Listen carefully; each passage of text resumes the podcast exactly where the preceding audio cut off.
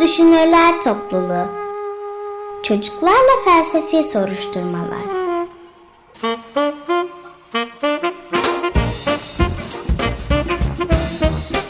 Hazırlayan Özge Özdemir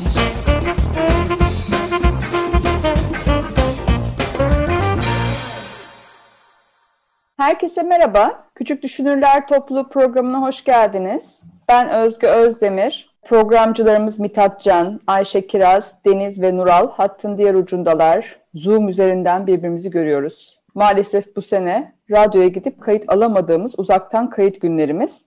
Biz bu hafta yine aramızda buluşup bir tartıştık ne konuşalım diye. Kararımız da Julia Donaldson'ın Bir Kabuğu Paylaşmak adlı kitabı oldu. Bu kitaptaki bir düşünce üzerine tartışacağız. Şimdi ben çok kısaca kitabı, kitaptaki hikayeye başlayayım. Oradan sorulara geçeriz birlikte. Kitabımızda üç tane kahraman var. Biri bir yengeç, diğeri deniz gülü, diğeri de tüplü kurt. Böyle ilginç deniz canlıları bunlar. Google'layınca nasıl, neye benzediklerini bulabilirsiniz. Hikaye şöyle, yengeç kendisine deniz kıyısında bir ev arıyor. Gördüğü tüm kabuklu deniz canlılarına beni kabuğunu alır mısın diye soruyor ama hiçbirinden de olumlu yanıt alamıyor. Sonra bir gün kumların arasında boş bir deniz kabuğu bulup onun içine yerleşiyor. Ertesi günde kapısının önünde tüplü kurt ve deniz gülüne rastlıyor. Onlar da kendilerini ev aramaktalar. Tüplü kurt kabuğu her daim temiz tutu, tutabileceğini, deniz gülü de saldırgan balıkları kabuktan uzaklaştırıp güvenliği sağlayabileceğini söylüyor. Yengeç de e ben de kabuğu zaten her yere taşıyabiliyorum. Bu durumda birlikte yaşayabiliriz diyorlar. Böylece üçü bir deniz kabuğunu, bir evi paylaşıyorlar. Şimdi benim buradaki ilk sorum şu. Bu deniz kabuğu artık kimin evi? Yengecin mi yoksa üçün evi mi? Ne dersiniz? Mithatcan. Kabul ettiğine göre artık üçün evi. Yengeç diğer ikisini kabul edince üçün de evi oluyor. Tamam. Buna katılmayan var mı? Üçün evi değildir diyen var mı aranızda? Yok sanki. Tamam. O zaman şunu sorayım. Neden üçü birlikte yaşama kararı almış olabilirler? Yani bu karar alırken neyi dikkate aldılar da böyle bir karar aldılar? Ayşe Kiraz? Şimdi e, şöyle hocam, yengeç sadece kabuğu taşıyabiliyor. Yani onun öyle bir özelliği var. E, ve diğer kabuğu temiz tutmak ve güvenliğini sağlamak e, onun için daha zor olan görevler. Ama tüplü kurt ve deniz gülü ona bu konularda yardımcı olabiliyorlar. Yani bu evi paylaşmaya karar vermelerinde önemli bir nokta bence. Üçü de ayrı ayrı işleri yapabiliyorlar. Üçü bir araya gelip de tüm bu işleri yaptığında üçü de daha mı kazançlı oluyor peki? Mithatcan? Evet çünkü hem daha az iş yapıyorlar hem birbirleriyle e, nasıl desem dayanışma içinde oluyorlar. Herkesin bir sorumluluğu var. Herkes sorumluluğunu üstleniyor. Böylece ev ayakta duruyor. Her birinin sorumluluğu var. Aralarında bir dayanışma var. Herkes için daha iyi bir sonuç oluyor. Öyle mi? Evet. Her, mesela yengeç o ikisini almasaydı üçünü de kendisi yapacaktı. Ama şimdi ikisini alınca hem daha tasarruflu oluyor, daha az yoruluyorlar hem de işlerin hepsi bitiyor. Tamam. Buna katılmıyorum diyen var mı peki aranızda? Yani bir araya gelip güçlerini birleştirdiklerinde hepsi için daha kazançlı olmamıştır gibi bir şey söyleyen var mı? Yok galiba. Pekala. O zaman hikaye şöyle devam ediyor. Zaman geçtikçe hepsi büyüyorlar fiziksel olarak ve eve sığmaz oluyorlar. Bunun üzerine yengeç deniz gülü ve tüplü kurda dönüp diyor ki artık kabuğa sığmıyoruz. Sizi taşımaktan da yoruldum. Gidin kendinize yeni bir kabuk bulun. Şimdi burada yengecin davranışı hakkında ne düşünüyorsunuz acaba? Nural. Hocam bence yengecin yaptığı, yengecin yanlış yaptığı gibi düşünüyorum ben. Ama sanki doğru yapmış gibi de düşünüyorum. Çünkü şimdi evi kendi bulmuş e, ama sonradan iki kişi e, o evde yaşamaya gelmiş e, şey karşılığında. O evde bir şey yapacak e, yapacakmış. Yani bir görev almak karşılığında. Yani ben şöyle düşündüm. Şimdi bir ev alsanız ondan sonra iki kişi daha gelse e, sonra o o iki kişi sizin evde yaşamaya başlasa e, bu bu ev sizin eviniz mi oluyor yoksa e, o iki kişi e, o, hep beraber yaşıyoruz. Bence e, bu sefer bizim oluyor yani. Aslında şöyle bir sorun da var gördüğüm kadarıyla. Hani e, yengeç ilk kabuğu buldu. Diğerleri onunla birlikte yaşamaya geldi. Yengecin bunu söylemeye hakkı var mı sence? Yani sana göre kabuğun sahibi yengeç mi hala? Bir yönden evet az da olsa. Az da olsa. Buna katılmıyorum diyen var mı? Deniz ne diyorsun? Katılmıyorum demiyordum ben. Fikrimi söylemek istedim sadece. Hı hı. Bence yaptığı o kadar da yanlış bir şey değil. Yani yengecin yaptığı o kadar yanlış bir şey değil. Yani yanlış bir şey yapıyor tabii ki de. Şöyle oluyor mesela bence kendi, çok da haksız biri olmuyor böyle olunca. Çünkü sonuçta onu gerçekten o yükü kaldıramıyor olabilir. Ama bence bunu kendisi birazcık da kaybediyor. Sonuçta o işi daha nazik bir şekilde söyleyebilirdi. Ama sonuçta yani bence mantıksız da değil. Sonuçta taşı, yani taşıyamıyor artık onları. Yoruluyor yani. Ama yani yaptığının iyi bir şey olduğunu da söylemiyorum. Tamam. Ee, Ayşe Kiraz sen ne diyorsun?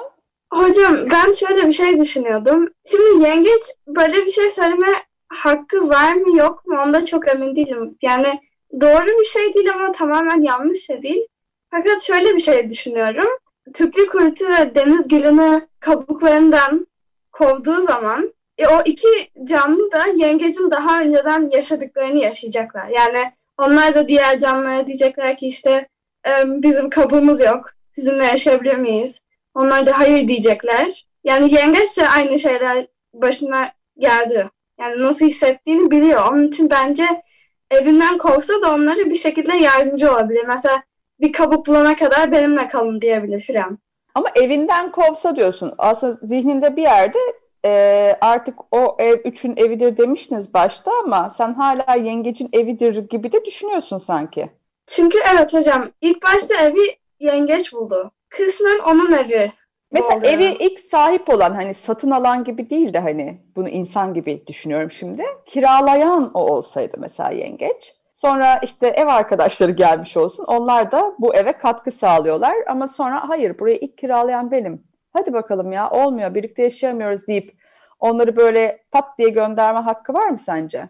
Yani hocam kiralayınca birazcık daha farklı oluyor. Çünkü aylık belki beraber ödüyorlar parayı. O zaman onların ödediği paralar ne olacak? Yani boşuna ödemiş gibi oluyorlar. Ama satın alınca o evin mülkiyetini yani direkt sizin oluyor. Onun için ev yengecin Anladım. Mülkiyet olunca yani yengeç evin sahibi olduğunda biraz daha aslında patronvari davranma hakkını görüyorsun sen de. Diğerlerini isterse gönderebilir. Mithatcan ne diyorsun? Hocam ben katılmıyorum çünkü mesela bilmem kaç yıldır o ikisi de iş yapıyor ve bence yengeç onları evine alırken bunu düşünerek alması gerekiyordu. Çünkü yani kovacaksan niye aldı? O zaman onları biraz kullanmış gibi de oluyor. Tamam yani baştan işine yararken Bence iyiydi de şöyle evet işte kullanmış oluyor. Şöyle yapabilirlerdi. En kötü ihtimal birlikte başka bir kabuk bulabilirlerdi. Daha büyük bir kabuk ha, arayabilirlerdi. şunu söyleyebilirdi kovmak yerine. Arkadaşlar bu ev artık bize yetmiyor. Buna bir birlikte daha büyük bir eve geçelim gibi bir teklifte bulunabilirdi. Evet daha büyük bir kabuk arayalım. Deniz Ben Mithatcan'a şu konuda katılmıyorum. Kovacaksın neden aldı dedi ya. Sonuçta yani yardım bile etti yani. Sonuçta yani herkes birbirine destek çıktı ve yardım etti. Ayşe Keza katılıyorum ben önceki konudan. Hani şu kiralık şeyinde. Ama bence kira açısından zaten bakarsak kullandık kullanmış gibi oluyor. Ama şu- bir de yani belki bulamayacaklar da ev ve bu yüzden de daha böyle yine böyle dışarıda kalacaklardı ama sonuçta yengeç yine yengeç yine yardım etti onlara. Tam atması bir kötü bir şey ama sonuçta ilk başta yardım etti. ama Yani yengeç kol- yardım etti. Ama- Onların hiçbir yardımı ama dokunmadı gibi. kovacaksa şey yanlış bence kovacaksa neden aldı değil kovmayı ko- sanki şey gibi kovmayı önceden planlamış gibi. Ama sonuçta o zaman aldı yani öyle bir planı yoktu ve yardım etmek için aldı. Ha, ama sen o zaman şunu da baştan kabul ediyorsun. Yengeç alırken de zaten büyüklük yaptı yani. Onlara yardım etti. Onlardan hiç e, yardım almadı. Hayır Öyle mi? yardım aldı. Yok hayır yardım aldı ben evi şey yaparken diye söyledim. Mithatcan katılmıyor galiba. Yok hocam bir bakımdan katılıyorum. En son çare olarak en son çare olarak e, gönderebilir ama en azından biraz ev bulmak için bence uğraşabilir. Direkt e, sığmadı çıkar mısınız değil de çare arayabilir. En kötü olarak gönderebilir gibi. Ha, anladım. Bu en son ç- şey olmalı, çözüm bu olmalı. Çözüm bulunamadığı zaman gider misiniz demeli. Çünkü bence aralarında bir bağ oluşması lazım. Kaç yıl birlikte bir kabukta yaşamışlar. Ha, önemli bir şey söylüyor aslında Mithatcan burada. Kaç yılı birlikte geçirmişler. Bunların arasında hiç insani ilişki, bir bağ yok mu diye soruyor. Ayşe Kiraz? Hocam ben e, Mithatcan'ın biraz önce söylediği şeyle ilgili bir şey söylemek istiyorum. Kovacaksa niye aldı dedi ya. Aslında şu bakımdan haklı. Yani e, herkesin bir süre sonra e, büyüyeceğini ve daha da ağırlaşacağını tahmin edebilmesi gerekiyordu. Yani buna göre bir şöyle bir anlaşma yapabilirlerdi. Böyle kira sözleşmesi gibi mesela. İşte şu kiloya gelene kadar sizi taşıyacağım. Ondan sonra hayır yani gitmeniz gerekecek. Evi boşaltmalısınız falan gibi. Diyorsun Yani. ki baştan bir aralarında bir sözleşme olsaydı işler böyle olmazdı. Evet.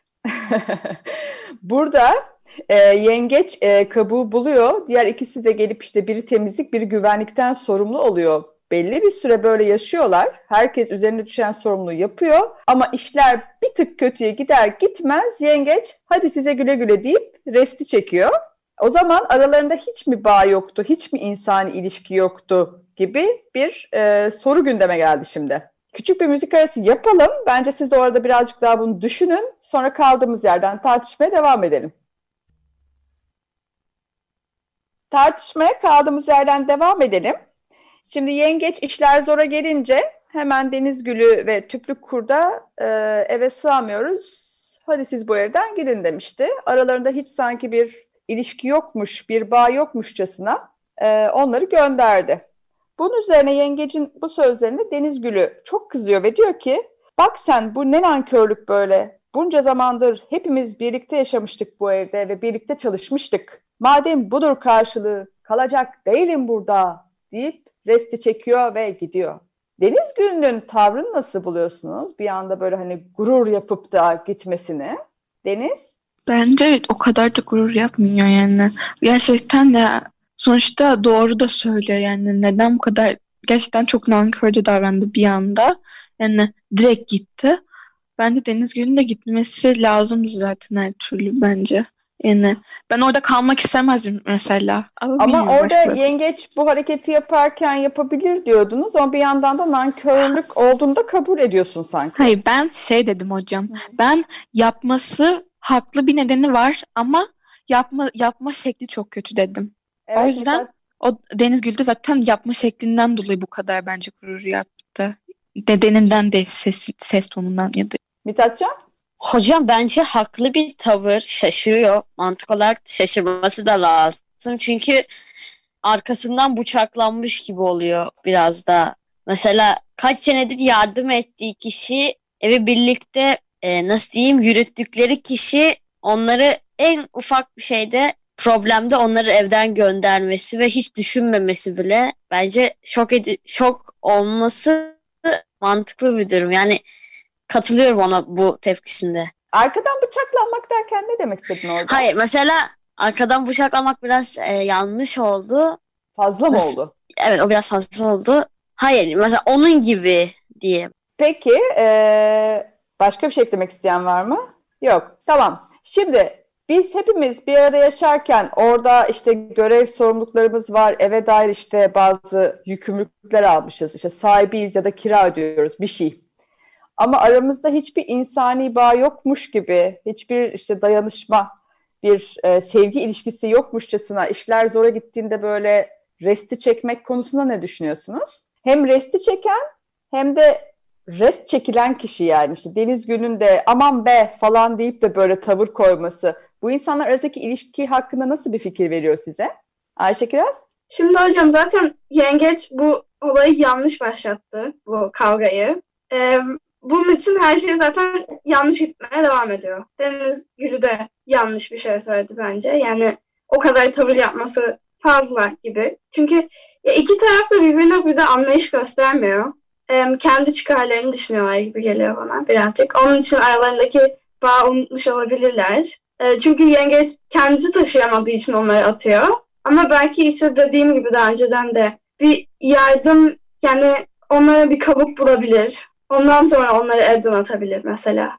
Daha iyi bir iletişim dili olsa aralarında. Yani böyle zorluk karşısında bir anda her şeyi nesneleştirmek yerine hepimizin çıkarları fikrini yeniden gündeme getirseler, aralarındaki bağı hatırlasalar, ilk etapta mesela yengeç nasıl bir şey söyleseydi bu iş daha iyiye giderdi?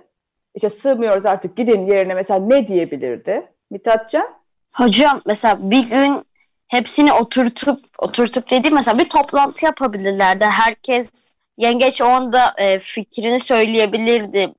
Birimizin ya da işte gitmeniz lazım gibi ya da ya da size nasıl bir çözüm arayabiliriz gibi daha medenice bir şekilde bunu tartışabilirlerdi. İşte toplantı Öyle... yapmaları aslında bir araya gelip sorunu konuşmaları demek. Aslında yengeç başta sorunu konuşmaya yanaşmadı. İşte, Patronluk yaptı evet, yani. İşte öyle olsaydı belki Deniz Gülü de e, yengece katılabilirdi. Peki o ilişkide birisi zaten en baştan bu patronluk rolünü üzerinde görüyorsa böyle adil bir eşitler arasında bir toplantı olması mümkün mü sizce?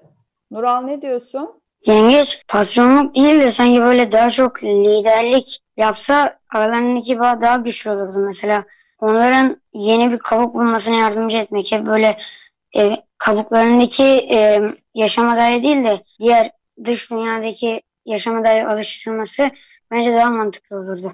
Öyleyse sen burada hani patronlukla liderlik yapmak arasında bir fark görüyorsun değil mi? Onu bir, bir biraz daha açabilir misin bize? Nasıl bir fark var orada? Bence patronluk sanki böyle emir vermek gibi ama liderlik böyle gene o, o şeyin başındasın ama e, e, böyle yardım ediyorsun anlamında. Yani hala sürecin başındasın ama diğerlerini gözetmeye devam ediyorsun. Evet. Ne diyorsunuz e, Nural'ın bu ayrımına? O patronlukla liderlik arasında bir fark gözetti ya şu anda. Nasıl geliyor size bu Mithatcan? Ben tam duyamadım ama şöyle söyleyeyim. Bence e, ben kendi yorumumu yapıyorum. Bence patronluk birkaç insana ne yapacağını söylemektir. Liderlik onların onları bir şey yönlendirmektir. Tam yönetmek değil de yönlendirmek ve onlar için iyi bir şeyi, iyi bir yola sokmaktır. Patronluk Mesela patron ne derse yaparsın ama lider seni e, yönlendirmeye çalışır. Sen gidersen gidersin. Peki sen yengecin ilk tavrını yani artık bu eve sığmıyoruz. O Gidin. da patronluk tav şey yapıyor. Yani diğerlerin üzerinde görüyor zaten kendisini evet, öyle mi? kendini. Hı hı. Bencil biraz. Bencil de buldun ayrıca. Pekala. Çok güzel e, gidiyordu tartışma. Fakat gel gör ki süremiz doldu. Şimdi bir de burada tüplü kurtun neler yaptığına dair de bir bölüm vardı. Yine maalesef şöyle yapalım bence. Bir sonraki haftaya aktaralım bu tartışmayı. Oradan devam edelim. Bu hafta biz Julia Donaldson'ın Bir Kabuğu Paylaşmak adlı kitabı üzerinden Yengeç, Deniz Gülü ve Tüplü Kurt'un birlikte yaşama maceralarını ve burada karşılaştıkları sorunu tartıştık. Şimdi patronluk ve liderlik gibi bir ayrım açığa çıktı. Güzel de bir ayrım. Haftaya buradan devam edelim. Görüşmek üzere. Hoşçakalın.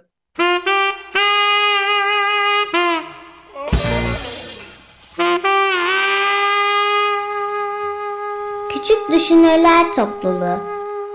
Çocuklarla Felsefi Soruşturmalar.